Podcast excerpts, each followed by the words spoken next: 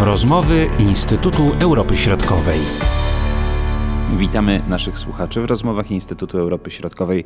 Marcin Superczyński, no i Damian Szacawa dzisiaj. Witam cię serdecznie. Cześć Marcin, dzień dobry Państwu. Powracamy do tematu obecności w NATO Szwecji. Wielokrotnie rozmawialiśmy o tych trudnościach, które stały przed tym y, państwem. Wydawało się, że tym największym problemem będzie dogadanie się, y, mówiąc dosyć kolokwialnie, Szwecji z Turcją. I też y, przedstawialiśmy cały wachlarz tych spornych tematów, które tutaj się pojawiały na przestrzeni ostatnich miesięcy i wydaje się, że ten temat i te tematy sporne e, zostały zakończone. Natomiast cały czas nie mamy tej zgody węgierskiej. Jak to oceniasz? Oceniam to w ten sposób, że e, krok po kroku Szwecja jest e, coraz bliżej członkostwa w Sojuszu Północnoatlantyckim, aczkolwiek kilka jeszcze niewiadomych pozostało. Tak? I ta jedna główna, którą wszyscy wskazywali, e, czyli mm, ta niechęć ze strony Turcji.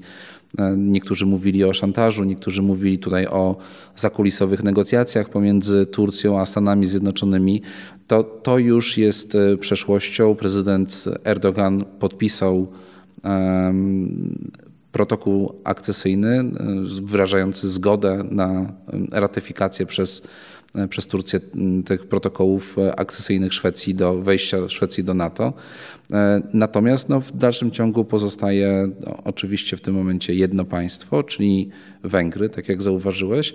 No i tutaj sytuacja jest, wydawałoby się, że to będzie czysta formalność, no ale ja nie do końca byłbym skłonny do takiego nie wiem, powiedziałbym nawet lekceważenia troszkę tego, co, co, zrobi, co zrobią Węgry, dlatego że e, Węgry już kilkukrotnie dawały do zrozumienia, że e, no, nie chcą być tutaj e, przysłowiowym kwiatkiem do kożucha i chcą znaleźć sobie miejsce i o to miejsce, w zasadzie o to, żeby, żeby inne państwa zabiegały o poparcie ze strony Węgier, nie traktowały tego jako pewnika, aczkolwiek same Węgry tutaj wiele zrobiły, żeby, żeby w jakiś sposób no, być tak traktowanym, jak zostały potraktowane, czyli nie przedstawiały żadnych konkretnych e, żądań wobec Szwecji, przynajmniej w tym początkowym okresie.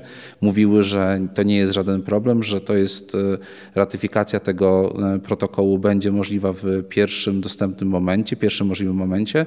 No, mija w zasadzie niemal niedługo będzie dwa lata od tego, od tego, gdy Szwecja złożyła wniosek, no i tego, ten dobry moment nie nastąpił. Ta skala tych problemów, można powiedzieć, na linii Ankara-Sztokholm e, były zupełnie inne, prawda? I rzeczywiście były namacalne. No, one były przede wszystkim nazwane. E, więc one były nazwane, one były e, jasne, można było się z nimi nie zgadzać, aczkolwiek no tutaj Turcja prezentowała własną optykę i domagała się uznania swojego punktu widzenia ze strony i Finlandii, i Szwecji. I to zostało uznane w deklaracjach, w porozumieniach, które były czy to podejmowane, czy to przed szczytem w Madrycie, czy to przed szczytem w Wilnie. Więc to jest ta zasadnicza zmiana, czy też ta zasadnicza różnica, jeśli chodzi o stanowisko Węgier i stanowisko Turcji wobec akcesji Finlandii i, i obecnie Szwecji do, do NATO. W co grają Węgry? To, w co grają Węgry, no to nie do końca było jasne dla Szwedów, e, bo skoro Węgrzy mówili, skoro premier Orban mówił, że tutaj nie ma żadnego problemu, a w zasadzie jedynym problemem jest to, że e, on jako premier, jako władza wykonawcza nie może naciskać na władzę ustawodawczą, no bo to by powodowało, że e, no, Węgry nie byłyby państwem praworządnym, dawałoby po prostu dodatkowe E, możliwość krytyki e, sytuacji wewnętrznej Węgier przez chociażby państwa Unii Europejskiej, czy też przez inne państwa Unii Europejskiej, więc on nie może na to naciskać, bo parlament jest e, suwerenny i to on podejmie decyzję wtedy, kiedy uzna, że jest to, że jest to słuszne. No, co oczywiście myślę, że można odczuć, że ja to mówię z drobnym, z delikatnym uśmiechem, bo, bo faktycznie wszyscy wiedzą mniej więcej, jak wygląda podejmowanie decyzji na Węgrzech. Koncentrujmy się na E, samej Szwecji i na tym, jak w tym państwie ocenia się właśnie ten kolejny krok dotyczący właśnie wejścia do NATO. Co się o tym mówi? Co mówi strona rządowa? Co mówią partie opozycyjne? Czy tutaj można powiedzieć jest ten jeden głos wspólny, taki wypowiadające się w interesie państwa, czy też widać różnice?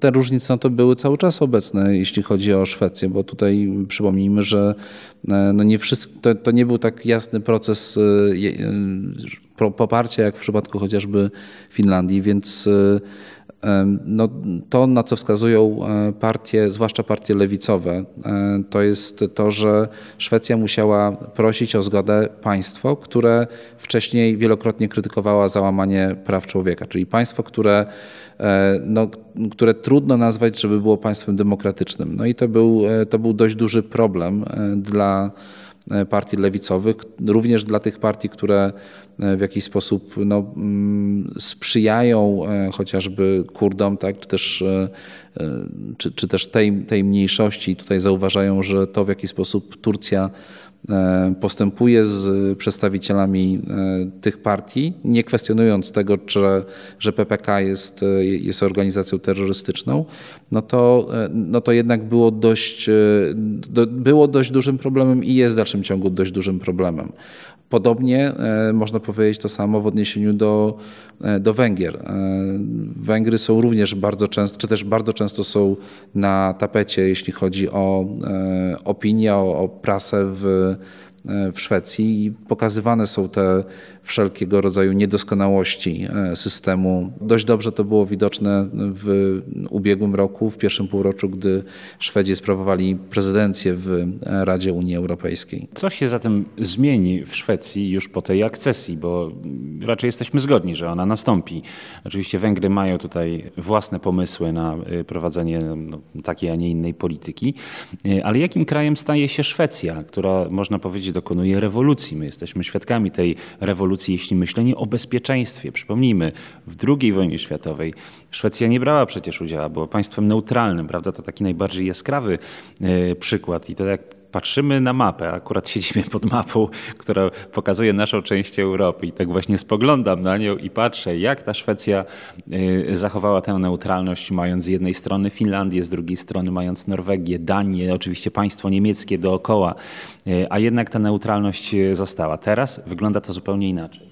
No to nie ma oczywiście jednej odpowiedzi, jednej krótkiej odpowiedzi na to pytanie, bo to troszeczkę jest przewidywanie tego, przewidywanie przyszłości. Na pewno to będzie bardzo duża zmiana i to w zasadzie na każdym poziomie, od począwszy od y, zmiany mentalności. I to jest chyba największy problem albo jedno z większych wyzwań, bo wspominałeś o II wojnie światowej, ale Szwecja była neutralna przez ponad 200 y, lat, a w zasadzie ostatnia wojna, którą, w której Szwecja brała udział, to była tak naprawdę wojna, która toczyła się nie na terytorium dzisiejszej Szwecji, tylko była wojna z Rosją o Finlandię tak naprawdę, tak, początek XIX wieku. E, więc pod względem mentalnym to będzie bardzo duża zmiana, czyli e, rozszerzenie tego myślenia z obrony terytorium własnego państwa na realizację zobowiązań sojuszniczych, tak? czyli tego, że e, w razie wezwania ze strony sojuszników, w razie uruchomienia artykułu 5, czy też konsultacji tak, e, przewidzianych przez Traktat Północnoatlantycki, trzeba będzie się opowiedzieć tutaj za, za, za sojusznikami i to jest, to, jest ta, to jest ta główna zmiana, jeśli chodzi o mentalność. Mamy już oczywiście takie pierwsze przymiarki dotyczące tego wymiaru, powiedziałbym, taktycznego, e, czyli Szwedzi zadeklarowali, że wyślą e, swoją grupę żołnierzy tutaj do, do, do państw bałtyckich od stycznia przyszłego roku. To jest pewnego rodzaju pokłosie tego, że Szwecja jako państwo i tak dość blisko współpracowała z Sojuszem Północnoatlantyckim, a od, e, od złożenia wniosków o akcesję w maju 2022 roku, no to, to, jest, to jest ta drobna różnica, że Szwecja jest, e, jest państwem o statusie kandydata, ale nie może być jeszcze dopuszczone do całości planowania obronnego. Tak? Nie można na przykład wykorzystywać terytorium Szwecji z punktu, ważnego z punktu widzenia e, bezpieczeństwa dostaw do e, Finlandii, czy też bezpieczeństwa państw, państw bałtyckich. Tutaj kluczowe są oczywiście Znowu, jeżeli sobie popatrzymy na mapę, to są kluczowa, e, kluczowa Gotlandia. Tak? Gotlandia, która jest określana mianem niezatapialnego lotniskowca. E, z punktu widzenia takiego operacyjnego, to trudno sobie wyobrazić możliwość skutecznych, skutecznego zajęcia państw bałtyckich przez, przez wroga, który nie będzie kontrolował Morza Bałtyckiego. No i w drugą stronę E, to, to, to jest też ta, ta, druga strona, tak? czyli e, bez, e, bez, bez kontroli Morza Bałtyckiego tutaj nie można w ogóle mówić o jakiejkolwiek zmianie. Natomiast no, Morze Bałtyckie staje się, co też kilkukrotnie już mówiliśmy, morzem wewnętrznym NATO, co bardzo mocno zmienia tak naprawdę optykę, zmienia możliwości działania. Co się dzieje w Finlandii, bo Finlandia no, już jest oczywiście w NATO. I jak tutaj ta sytuacja się zmieniła na przestrzeni tych miesięcy od tego, tego członkostwa już w tej organizacji?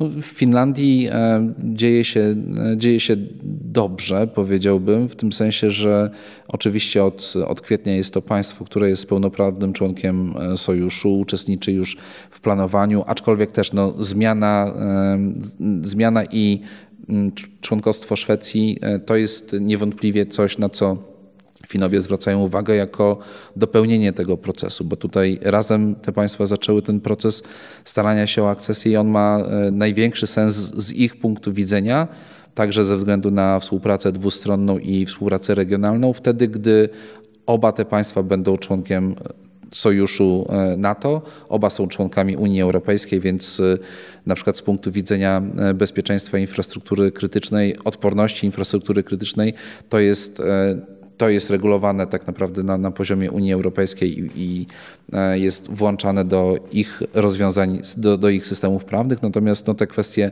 takiego tradycyjnego, twardego bezpieczeństwa będą e, realizowane na, na poziomie NATO. E, w Finlandii mamy okres no, wyborczy. Pod koniec stycznia, w ostatnią niedzielę stycznia odbyła się pierwsza tura wyborów prezydenckich. Zgodnie z przewidywaniami do drugiej tury awans przeszło dwóch kandydatów, którzy zyskali największe poparcie, czyli Aleksander Stup i Pekka Havisto. Czyli można powiedzieć, że było to oczywiście zgodnie z przewidywaniami.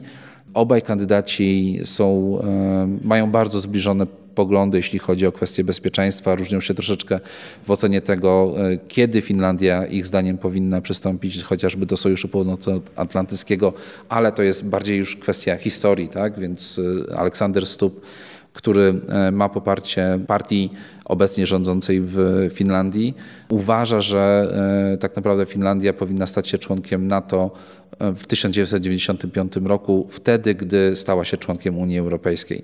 Havisto z kolei, czyli były minister spraw zagranicznych, mówi, że no to dopiero inwazja Rosji na Ukrainę zmieniła zasady gry, zmieniła otoczenie, zmieniła środowisko bezpieczeństwa Finlandii i była tym takim czynnikiem, który się do tego przyczynił.